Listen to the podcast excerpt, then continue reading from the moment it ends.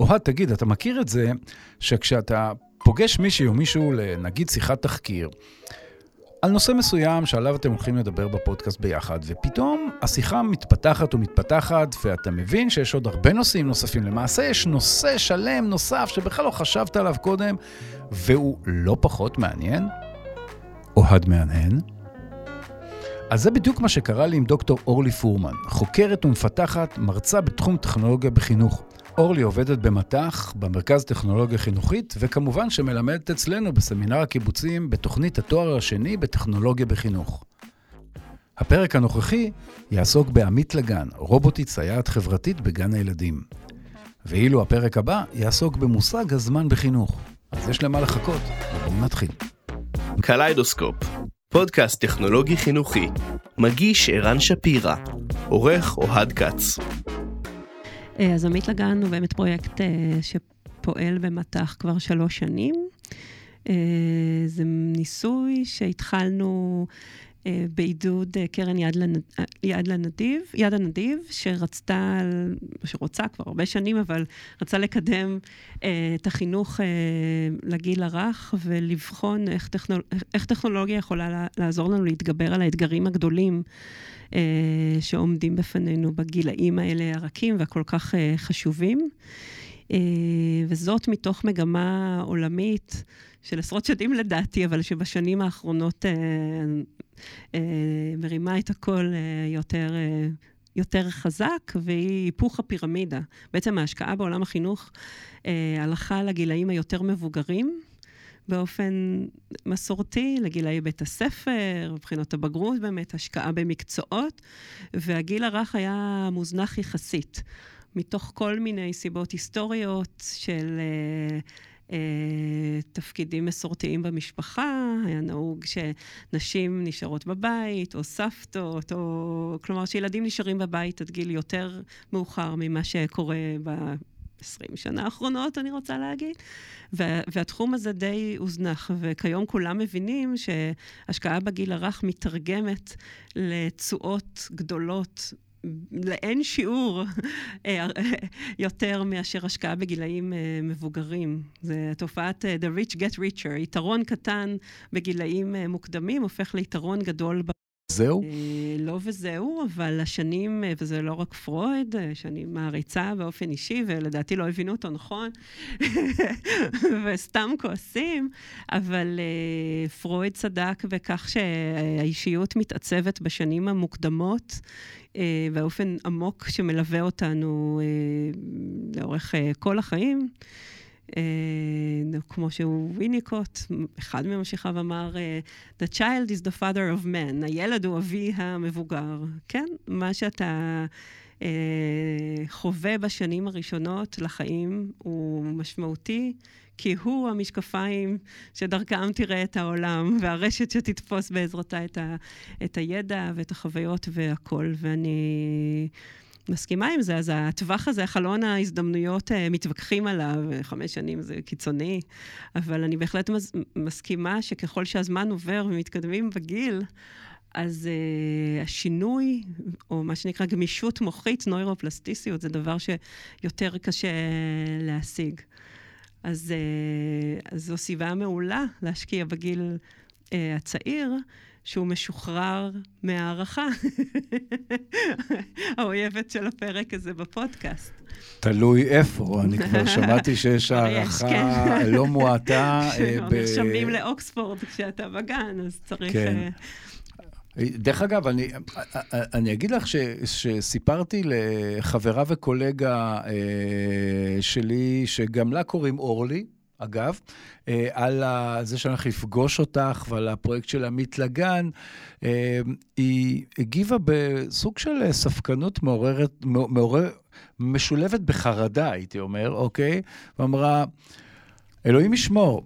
זאת אומרת, אה, זהו זה? זאת אומרת, עכשיו ילדינו נועדים אה, להיות אה, מול מחשבים ורובוטים אנושיים, אולי מה עם איזה רגע של מגע אנושי כשהם עוד קטנים, לפני אז, ש... אז, אז בוא נספר קודם מה זו עמית לגן. אז באמת הטכנולוג... הפתרונות הטכנולוגיים וההמצאות הטכנולוגיות לגיל הרך זה תחום מאוד חם.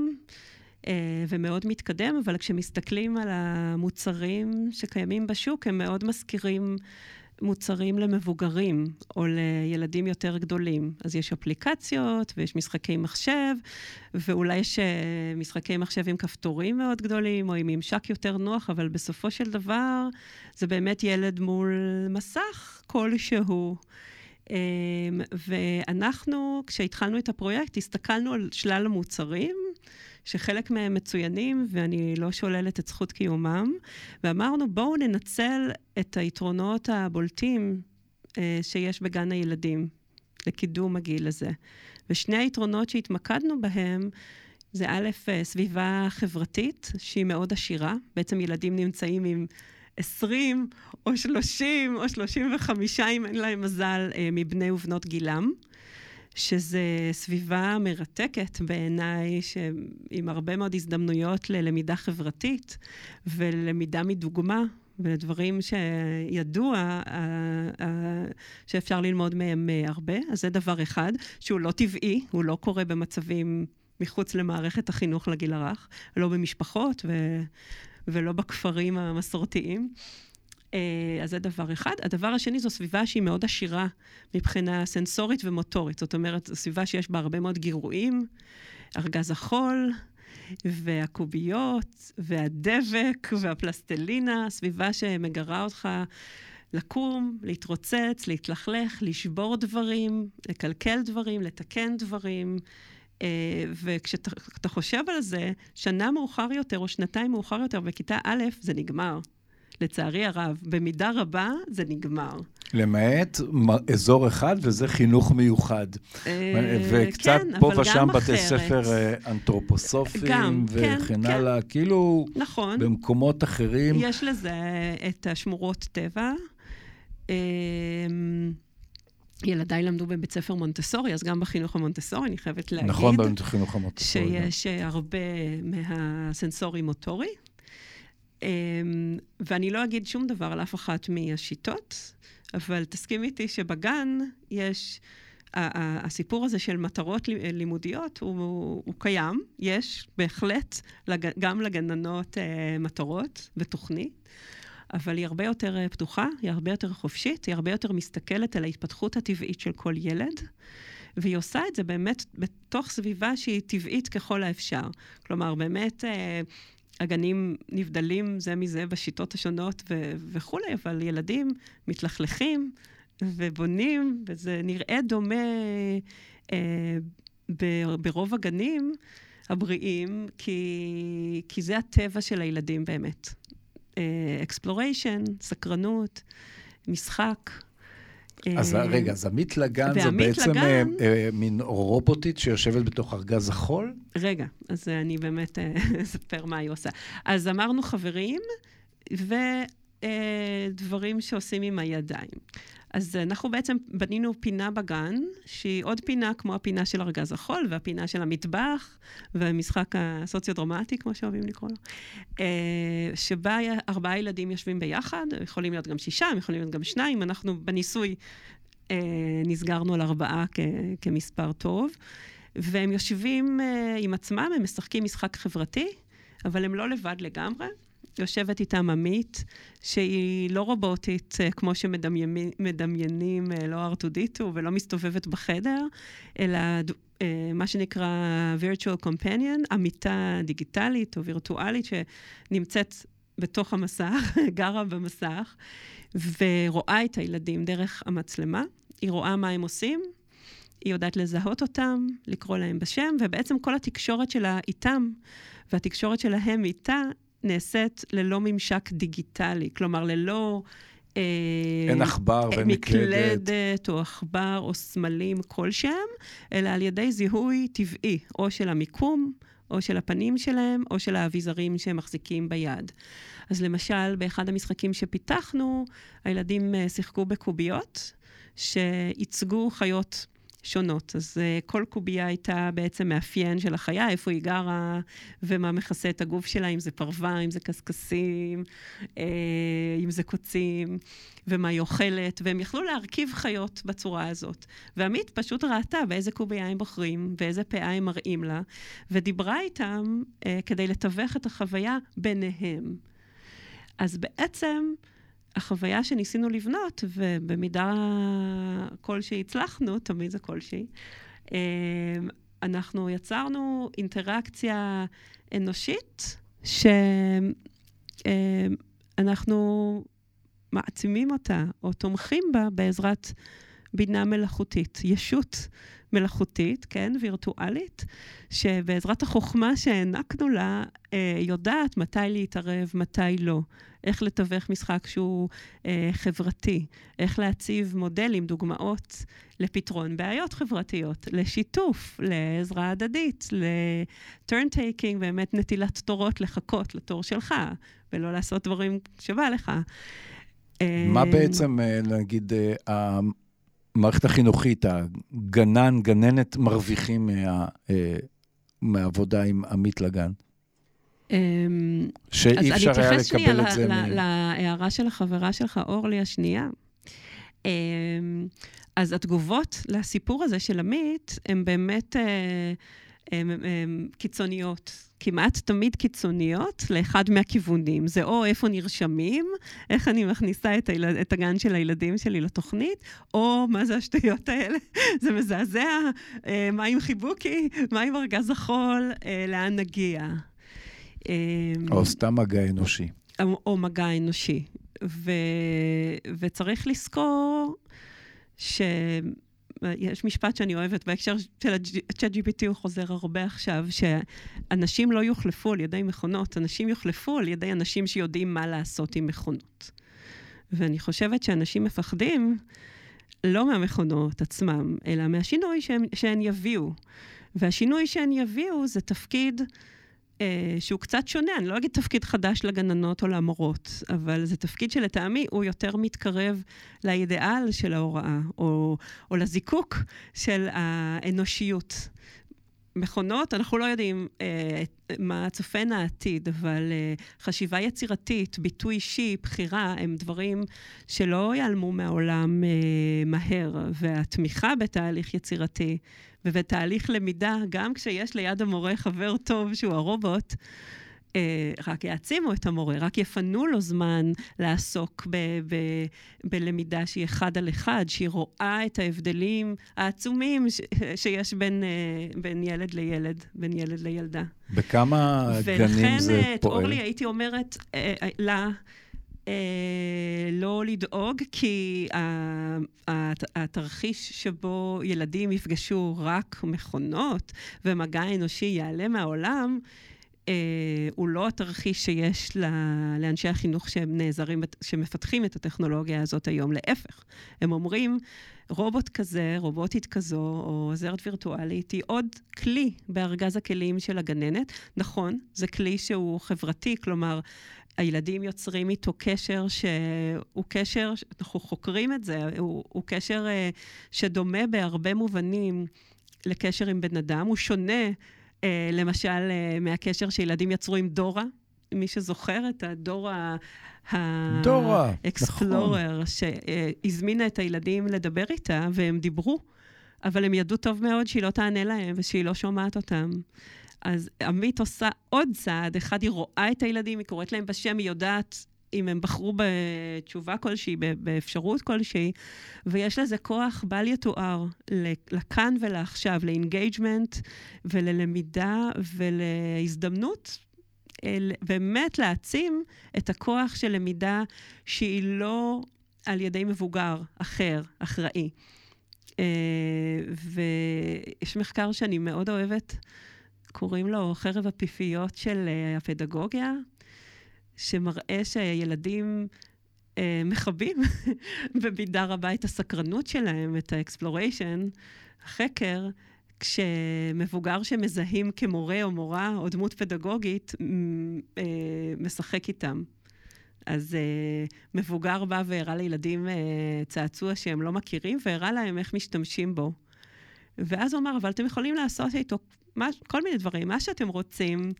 ואז אה, נתנו לילדים לשחק עם הצעצוע לבד.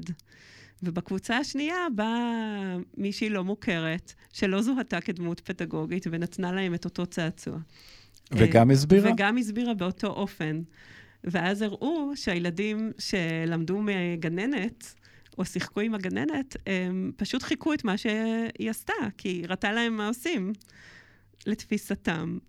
אז הרובוט, או המיטה שלנו, היא בעצם משהו שהוא באמצע, היא לא ילדה, היא לא מבוגרת, והיא מאפשרת מרחב שלם של uh, התנסות וטעויות שיכול להתאפשר בסביבה אנושית, אבל כנראה מועצם מאוד בסביבה שהיא, שהיא לא אנושית.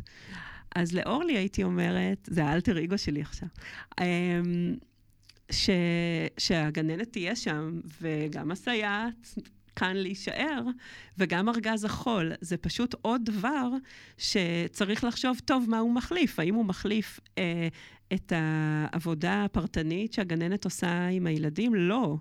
הוא מחליף את, את אותם רגעים שאני לא אנקוב במניינם, אבל יש אה, כנראה שעות רבות ביום שילדים לא מקבלים יחס אינדיבידואלי מותאם אישית. ממגבלות המערכת, אה, מיחס אה, צוות ילדים הלא סביר שיש. ו...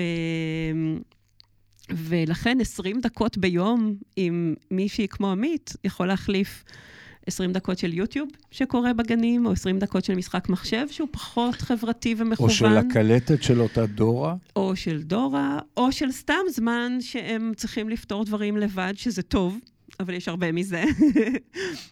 ו- ולכן זה, זה, זה לדעתי לא מחליף את החיבוק שהיא מדברת עליו, אלא דווקא מאפשר יותר ממנו, בסופו של דבר. ובכמה גנים זה פועל היום? אמ, אז כרגע אנחנו בשלב מעבר מפיילוט של משרד החינוך לשלב של פיילוט רחב יותר ומבוסס יותר ב-70 גנים. בספטמבר עמית תהיה ב-70 גנים ברחבי ישראל. זאת אומרת שעד היום בעצם כמה מאות, אלפי ילדים כבר אה, כן, פועל? אלפי, אלפי ילדים. היא הייתה ב-60 גנים, זה אלפי ילדים. ואיך התגובות? Uh, התגובות, uh, סבבה. של הילדים. נתחיל קודם כל של הילדים. איך... עמית, uh, אני, חושבת, אתה ראית את... ראיתי את עמית. כשמראים את עמית למבוגרים, מאוד קשה להעביר את החוויה של הילדים. רואים את זה בסרטים או בלייב, ילדים נדהמים במפגשים הראשונים מעמית, כי זו פעם ראשונה בעצם שהם צריכים לבחון אה, יחסים עם מכונה. זה לא כל כך אה, פשוט. כי אנחנו רואים את זה בתור רובוט. אנחנו חושבים על המבוגרים, כן? זה אנחנו. בתור אנחנו והם. וילדים, אה, אצל ילדים הכל פתוח עדיין, והגבול בין אדם למכונה לא קיים. אה, הוא לא קיים כשהם תינוקות, וסירי מדברת אליהם פתאום, או הם מפעילים אותה. אה, זה לא קיים מול בעלי חיים.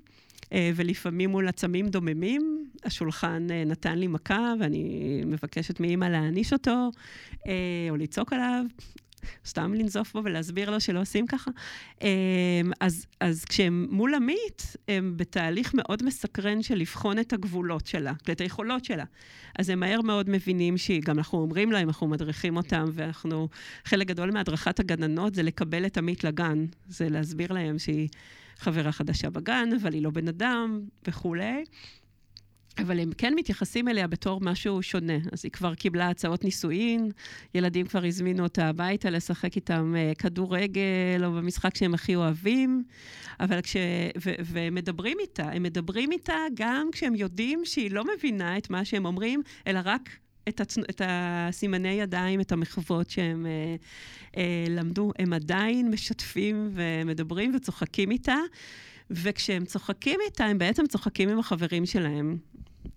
אז רגע, אז השלב הבא יהיה של, שעמית אה, אה, תקבל גם את היכולות של צ'אט GPT 4 או משהו בסגנון הזה? ותבין מה הילדים אומרים? יכול להיות. למה לא? זה לא מפחיד אותי במיוחד. אני חושבת, מה שמפחיד אה, אה, לפעמים אנשים כשהם שומעים על עמית, זה האפשרות שילדים יתבלבלו ויחשבו שדמויות אה, שעולות מולם במסך אה, הן דמויות שניתן לתת בהן אמון.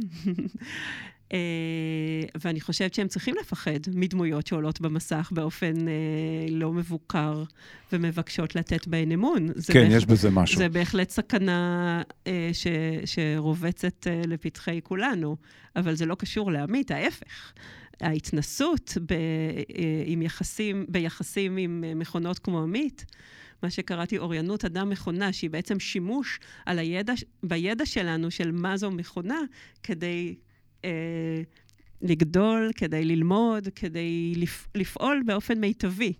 להשיג את הכי טוב שאני יכולה מהאינטראקציה הזאת עם הצעצוע החדש והמופלא ששמו מולי, זה משהו ששווה ללמד ילדים החל מגיל הגן, כי זאת תהיה המציאות, זו כבר המציאות. אה, ולא לפחד מזה, ללמד, כמו, בדיוק כמו שאנחנו למדנו ולימדנו את ילדינו מה זה הגוף שלי ואיך להגן עליו ומה זה גבולות, אז גם הגבולות של התקשורת אה, ושל האמון שנותנים בישויות, בין אם הן אנושיות ובין אם הן אה, סינתטיות, זה משהו שהוא... על סדר היום, ולמנוע את זה מילדים, צריך, צריך לעשות את זה כמובן באופן מושכל ואחראי. אה, אבל אם לא נעשה את זה באופן מושכל ואחראי, אז זה יגיע אליהם באופן לא מושכל ולא אחראי, אה, והם לאו דווקא ידעו מה לעשות עם זה, וזה מגיע יותר מהר. ממה שנהוג לחשוב. עיין ערך אה, פייסבוק. אה, נכון. פייסבוק זה לזקנים היום. אה, לא, נכון, אבל אני לגמרי זוכר את אותה הבטחה של וואו, איזה יופי שיש פייסבוק, והנה זה כלי חינוכי אדיר, ומי יתאר לעצמו שזה אחד ממנועי הרשע המובילים בעולם, וגם אז, כאילו, האם פייסבוק זה מנוע רשע, או האם האנשים הם מנוע רשע, אבל נעזוב את זה כרגע. אני חושבת שכאילו, בראייה יותר רחבה של אה, טכנולוגיות, שאנחנו באמת אה, באמצע המהפכה אה, דיגיטלית, שהשיא, כאילו, אחד מהשיאים הבאים שאנחנו, שהתנגשו בנו, זה באמת המעבר לסביבה שהיא וירטואלית, למטאוורס ודומיו ומתחריו.